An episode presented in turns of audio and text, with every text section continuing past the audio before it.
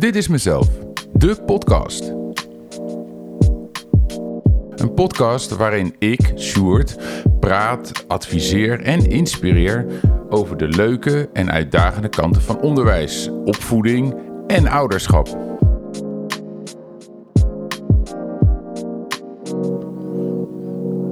Of je nou werkzaam bent in het onderwijs en ouder bent of gewoon nieuwsgierig naar de fascinerende wereld van kinderen en alles daaromheen, dan is dit de podcast voor jou. Ik deel graag inzichten, anekdotes en eigen ervaringen. En ik praat je graag bij over de laatste trends en ontwikkelingen. Yes, I made it. Voor jullie zal het. Uh, eigenlijk helemaal niks uitmaken. Want nog steeds, je gaat deze podcast luisteren. Gewoon dat die beschikbaar werd op dinsdagochtend. Maar er ging wel even aan vooraf. Um, ik ben redelijk georganiseerd, kan ik wel zeggen van mezelf. En ik uh, was ook zelfs dit eerste seizoen begonnen om vooruit te werken. Dus uh, ik had sowieso een week respijt tussen verschillende opnames. Puur vanuit het feit als er dan wat zou zijn, dan kon ik daarop anticiperen. Um, maar goed, werk werd een beetje drukker. Werk richting de kerstvakantie. Veel vragen vanuit scholen, veel dingen die opgepakt moesten worden. En um, ondergetekende um, heeft ook besloten om zijn DJ-carrière weer een uh, ja, nieuw leven in te blazen. Dus afgelopen weekend heeft papa een, nachtje doorgehaald. Wat helemaal te gek was. Leuk feestje. Een hele hoop blije gezichten. Uh, veel dansende mensen. Um, maar dat hele plan om dan op zondag op je gemak een podcast uh, voor te bereiden. Zodat je hem uiterlijk maandag op kan nemen. Alleen het deel maandag opnemen lukt. Want het is op dit moment uh, in de avond. Maar ik heb ook de podcast zojuist uh, voorbereid. Nou ja, op zich heb ik wel vertrouwen dat het lukt, maar toch voelt het anders. Ik, ik ben nu ook al de derde take. Uh, is dit dat we de podcast opnemen en normaal heb ik aan één takeje genoeg.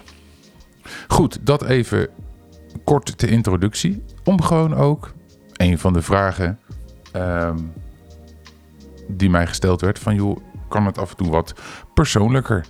Dus um, ik denk, ik gooi er even een wat persoonlijke intro in. Zoals je misschien in de titel hebt kunnen lezen. Um, ja, dit is eigenlijk een noodkreet. Uh, een noodkreet die ik al een aantal jaren probeer te verspreiden. Uh, dat het onderwijs echt nu, as we speak, moet gaan veranderen. Uh, ik, ik kom op veel scholen en nou ja, goed, het is weer uh, eind december. Voorlopige adviezen. Um, groep 8. En, en nou ja, goed. Er wordt me weer zo ongelooflijk wel duidelijk. En, en laat ik vooropstellen, disclaimer. Er zijn ook echt scholen die, die proberen dingen anders te doen.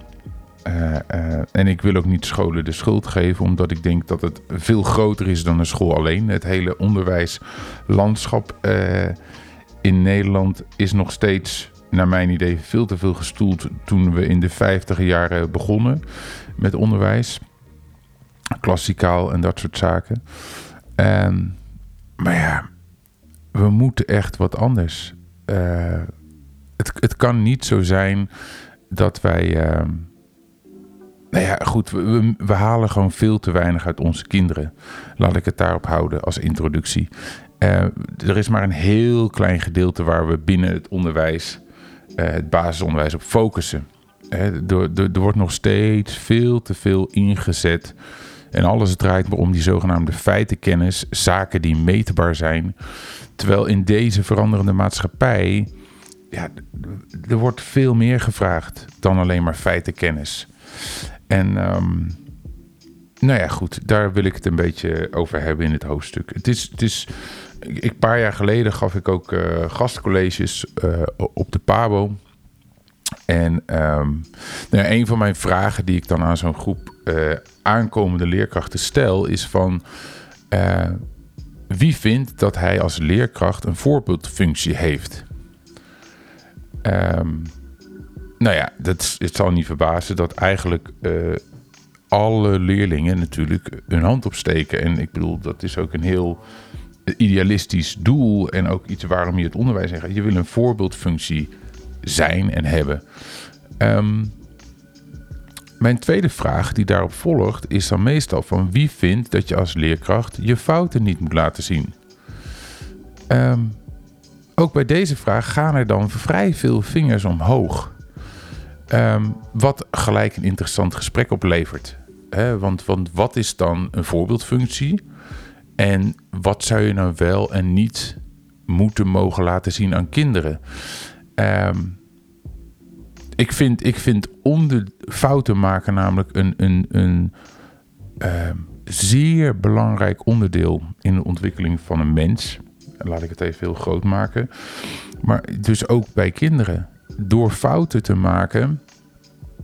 Um, ja, door fouten te maken kan je namelijk uh, ontwikkelen. Kan je nieuwe dingen leren. En is het dus voor mij ook zo belangrijk dat je als leerkracht uh, laat zien dat je fouten maakt. Uh, ook omdat jouw connectie met je leerlingen dan anders wordt. Je, ze zien namelijk uh, dat er ruimte en veiligheid is om fouten te mogen maken. Ehm, veel collega's in het onderwijs vergeten dat punt nog wel eens: dat kinderen onbewust en soms ongewild heel veel van jou als leerkracht opnemen. Ze zijn vijf dagen per week. Um, zijn ze met jou. Uh, en in steeds meer gevallen uh, zijn kinderen meer fysieke uren met een leerkracht dan dat ze met hun ouders zijn. Um, onderwijs is, is in heel veel gevallen nog steeds voor, voor veel leerkrachten gewoon het afdraaien van lesjes uit de methode. Er is een leerlijn voor dat jaar. Daar zijn methodes bij. En um, nou ja, tot aan de zomervakantie zoveel mogelijk alle lessen behandelen en bespreken. Eigenlijk gewoon een trucje uitvoeren. Um, en ze leren de kinderen die trucjes. Dus heel erg kennisgericht wat te meten is met een proefwerkje, waardoor er een cijfertje uitkomt.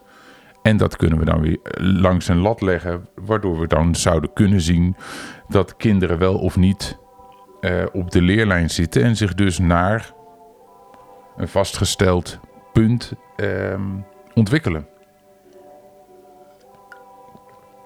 Um, wat we hierin vergeten is dat, dat onze maatschappij um, aan het veranderen is. We zitten niet meer zo op die resultaten. We zitten veel meer op ervaringen. En gelukkig zijn er bewegingen binnen het onderwijs dat we veel meer van een resultaatgerichte naar een ervaringsgerichte instelling gaan. Alleen dat vraagt dus ook wat aanpassing van leerkrachten. Twee zaken die daar echt van absoluut belang zijn, zijn ook twee zaken die voor heel veel leerkrachten vaak het moeilijkst zijn. Dat is namelijk het loslaten van vaste paden. En met de vaste paden bedoel ik dan de methodes. Heel makkelijk. Je hebt je boek eh, online, fysiek. En daar staat gewoon per dag uitgeschreven wat je de kinderen moet leren. Um, het tweede ding is dat geven, dus het loslaten, maar ook het geven van ruimte aan kinderen. Dus lees dit als de controle dus los durven laten. Nou, dus de methodes weghalen en controle durven loslaten zijn toch twee dingen die voor veel leerkrachten een moeilijk punt is. Uh, ik heb altijd, en niet nou mezelf op de borst te kloppen, maar in mijn benadering, en dat doe ik nog steeds in mijn begeleidingen of in mijn coaching, maar zeker ook toen ik nog voor de klas stond, uh, heb ik kinderen altijd heel veel zelf uit laten zoeken. Uh, uh, dus een hele korte instructie, een richting, een opening en een onderzoeksvraag. Uh, en die probeerde ik dan wel altijd in een relevante en voor hun actuele context te plaatsen. Ehm, zowel zelfstandig, maar ook eens als groepjes. Dat werd wel eens afgedaan als gemakzucht, maar ehm, ik vond dat niet. Weet je, kijk, het lijkt erop dat je jezelf als dan aan de zijlijn plaatst van nou, ga lekker in de stoel zitten en dan kan je achteroverleunen. Maar dat was het niet. Uh, daar heb ik leren observeren, luisteren, signalen oppakken en op de juiste momenten bij en aan te sturen. Het is het vertrouwen en het, de verantwoordelijkheid leggen bij de kinderen zelf. En niet om er makkelijk vanaf te zijn, maar om ze te leren dat ze daarvan kunnen groeien. Dat ze zo ongelooflijk veel kunnen. Uh, kinderen zijn zo afhankelijk in het huidige onderwijs, want we moeten de leerkracht maar volgen. Um, laat ze hun eigen trucje vinden, alleen of samen. Uh, dat, dat geeft zelfvertrouwen een boost. Dat geeft hun, hun onafhankelijkheid, hun zelfstandigheid een boost.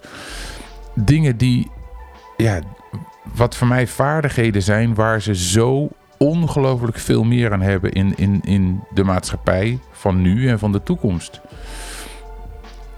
En natuurlijk hou ik, hè, ik ontkom er niet aan toen ik, toen ik ook voor de klas stond. Ik moet die leerlijn in de gaten houden. Maar voor mij zijn er duidelijk meerdere wegen die naar Rome leiden. Ehm, die, dat bereiken van die veilige leeromgeving is uh, voor mij, en dat heb ik al in andere podcasts ook gezegd, eerdere afleveringen, voor mij de basis. De basis waarin de, een kind de ruimte krijgt om zichzelf te ontwikkelen op zijn of haar eigen niveau, waardoor het zelfvertrouwen en zelfbeeld gewoon ook meegroeit.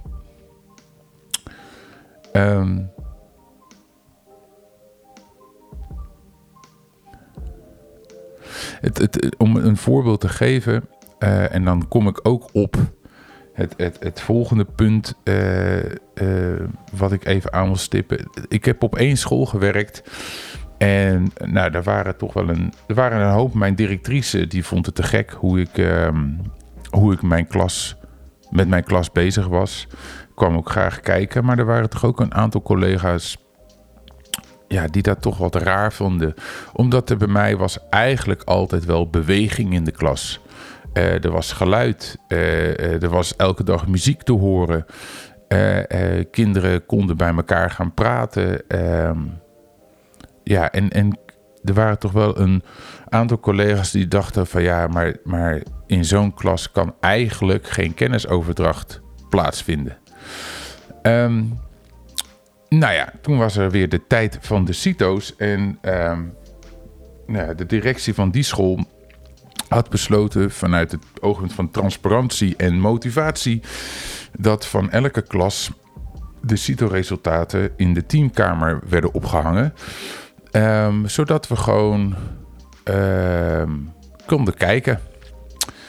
Uh, zo konden we zien hè, hoe je als de individuele kinderen hadden gescoord, maar ook gewoon onder de lijn hoe je als klas was gegroeid.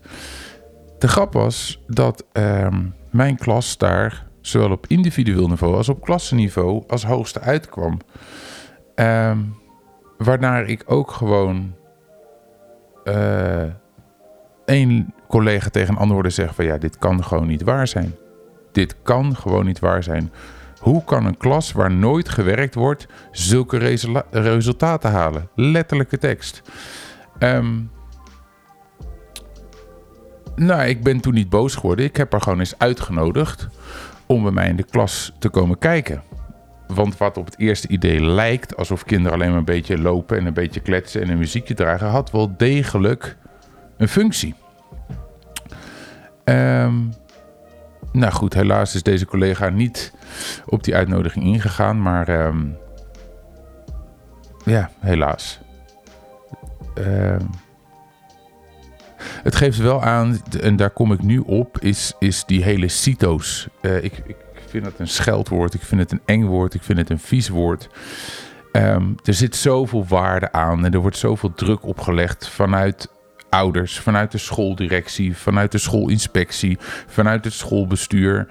Um, en dus ook op de leerkrachten.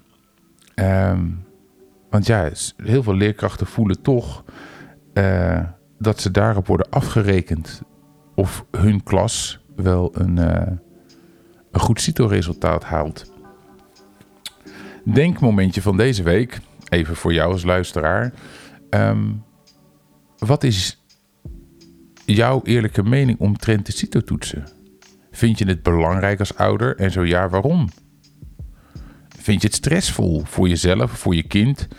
Ehm, geef je je kind dat mee? Hè? Eh, eh, onbewust, bewust? Vind je, vind je ja, CITO-toetsen dus een heel belangrijk ding of niet? En ehm, dus welke waarde zou CITO moeten hebben? Dit zijn een aantal vragen bij elkaar. Hoef je nu niet over na te denken.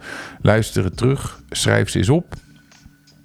Ehm, zeker met betrekking tot als je nu naar schoolgaande kinderen hebt en die CITO-toetsen komen er weer aan, denk ik dat het gewoon heel goed is om daar eens over na te denken en wat je daarover meegeeft als ouder. Um, Volgens mij, maar mijn geheugen laat me even een beetje in de steek. Volgens mij heb ik dit al in een eerder podcast zo kort besproken. Dat de subtitel van de CITO-website is Zeker weten. Dat is de slogan van de CITO gebruikt. Multiple interpretabel. En mijn vraag rijst dan ook, maar wat weet je dan zeker? Je weet zeker dat er stress om niets ontstaat bij het kind. Je weet zeker dat je als kind vanuit een tunnelvisie wordt beoordeeld. Je weet zeker dat dyslecten per definitie lager zullen scoren. Je weet zeker dat je als leerkracht niets te weten of te meten krijgt omtrent de sociale ontwikkeling van je leerlingen. Je weet dat ineens ouders op school zullen verschijnen die je nooit op school hebt gezien. Ehm, dus je weet heel veel dingen zeker, maar, maar je weet niks van je kind. Kijk, het meest positieve van een CITO-toets is dat het een middel is om resultaatregistratie inzichtelijk te kunnen maken. Ehm, maar goed, in de meeste gevallen voor leerkrachten en scholen en ook voor ouders is de CITO verworden tot een doel op zich. Want vanuit ouders is er nog een groot deel die denkt dat je met een goede CITO-toets en een goed CITO-resultaat je toekomst veilig stelt. Dat is vaak hoe ouders redeneren. En bij heel veel leerkrachten hebben ze ook het idee dat hun toekomst afhangt van de CITO-resultaten. Want daar worden ze op afgerekend.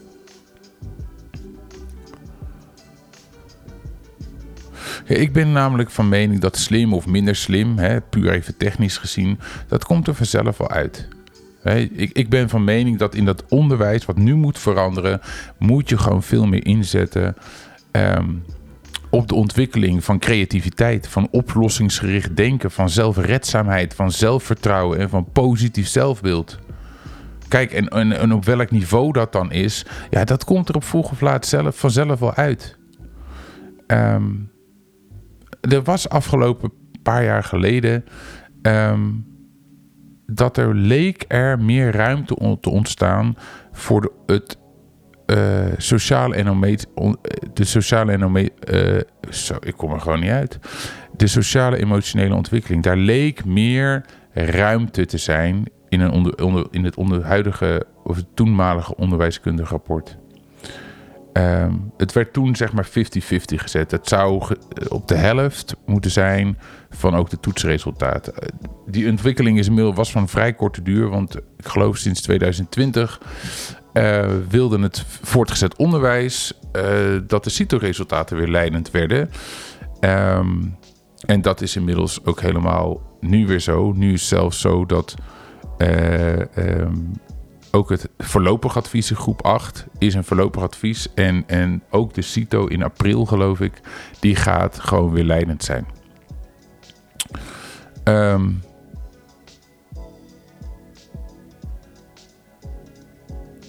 toetsresultaten en zeker CITO-resultaten zeggen niks over leervorderingen. Het is namelijk gewoon een momentopname um, die vaak wordt voorafgegaan aan nou ja, extra oefentoetsen, uh, spanningsopbouw, stressopbouw. Uh, dus ja, wat zegt zo'n momentopname? Ik denk dat het heel weinig zegt. Um,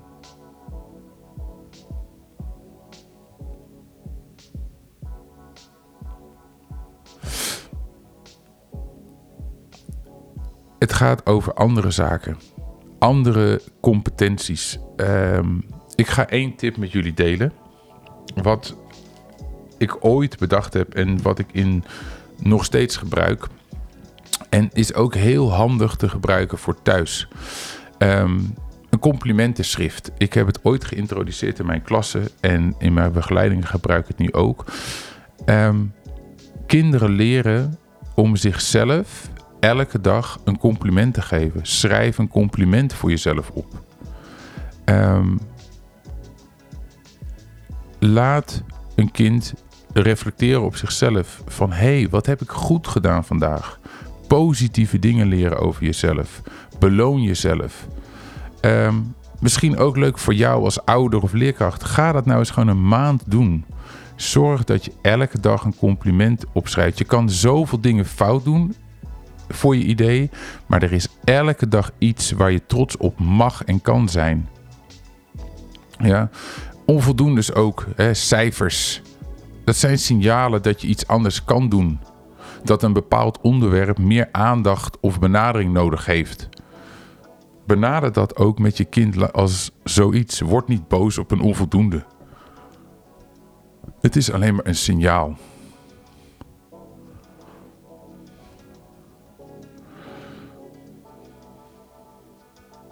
Eén dingetje wat ik nog wil uh, bespreken, afsluitend. Um, eindmusical. Ik, ik ben nog bezig om, om daar een plan voor te schrijven. Maar ik wil wel een tipje van de sluier oplichten. Ik, ik ben helemaal klaar al jaren met die eindmusical. Leerkracht in de stress. Want er moet gerepeteerd worden. Eerst is er al uh, ruzie over de bepaalde rollen. Um, er hangt zoveel stress en spanning omheen. Um, gunstig, misschien leuk, gezellig dat ze als klas iets voorbereiden. Um, maar ja, degene die in taal wat minder goed was, nou, die gaat maar een decoortje schilderen of zo. Of uh, die gaat in de coulissen maar dingen aangeven. Ik pleit in het onderwijs dat nu moet veranderen, dat we veel meer gaan inzetten op de individuele kwaliteiten en talenten van een kind buiten de hele CITE-toetsen en die eigen, die eigen persoonlijke ontwikkeling. Dus ook in zo'n eindding van groep 8. Zet iedereen in zijn kracht. Zet iedereen zo neer dat ze gebruik kunnen maken van hun talenten. Wil iemand graag de show stelen en in de spotlight staan, dan zet je die daar neer. Wil iemand meer gewoon op de achtergrond zijn ding doen, net zo belangrijk, maar laat hem zelf daar wat in doen. Um, die afsluiting van die basisschoolperiode, waar ze dus naar het voortgezet onderwijs gaan, laat die jonge mensen zich daar volledig vrij in ontwikkelen. Hun eigen pad volgen. En zodat ze zoveel mogelijk klaar zijn voor die nieuwe stap. Dus, dus je kan een voorstelling doen. Um, het kan een open podium zijn. Het kan een tentoonstelling zijn. Um, maar iedereen in zijn eigen veiligheid en in zijn eigen kracht gebruik maken van zijn of haar talent. Afsluitend, er gebeuren echt goede dingen. Laat ik dat. Maar ik wil hier wel, ik wilde heel graag een signaal afgeven. Voor jou als ouder, voor jou als leerkracht. Hoe je dat misschien vanuit die rol een beetje kan sturen bij je kinderen. Um, de, wereld en de maatschappij, ik bedoel, daar kunnen we uren over kletsen, maar die is heel erg aan het veranderen. Veel sneller dan dat het onderwijs mee verandert. Ehm, het verschil is groot en als we niet oppassen, zal dat alleen maar groter worden. Als we niet iets anders gaan doen met het onderwijs. Onze onderwijswaarden, zoals ik, zoals ik in het begin van mijn podcast al zei, die waarden zijn niet veel anders dan sinds de jaren 50 van de vorige eeuw. En gelukkig veranderen er wel dingen op het gebied van automatisering en ICT. Ehm, maar dat zijn hulpmiddelen. En ga daar je voordeel mee doen. Maar de basis, de onderwijswaarden, die moeten aangepast worden, veranderd worden, zodat ze meer aansluiten bij de competenties en ervaringen die de maatschappij vandaag de dag vraagt van ons en van onze kinderen voor nu en in de toekomst. Dus onderwijs moet nu veranderen. iets langer dan normaal. Ik hoop dat ehm, dat oké is. Voor volgende week ben ik nog steeds op zoek naar een aantal vragen, opmerkingen, anekdotes. Gooi ze alsjeblieft in uh, mijn DM op uh, mijn Instagram. Ik. Of mail ze naar podcast.mezelf.nl. Ik kan nog wel wat um, vragen en, en dat soort gebruiken. Vergeet ondertussen niet deze aflevering te liken als je hem leuk vond. Mijn kanaal te volgen als je uh, nog meer afleveringen wil horen. Um, misschien vertel ik volgende week in mijn afsluitende aflevering van dit seizoen ook wel vast een tipje van de sluier wat ik het volgend seizoen wil gaan doen. Um, tot dan. Maak plezier en ik spreek jullie volgende week.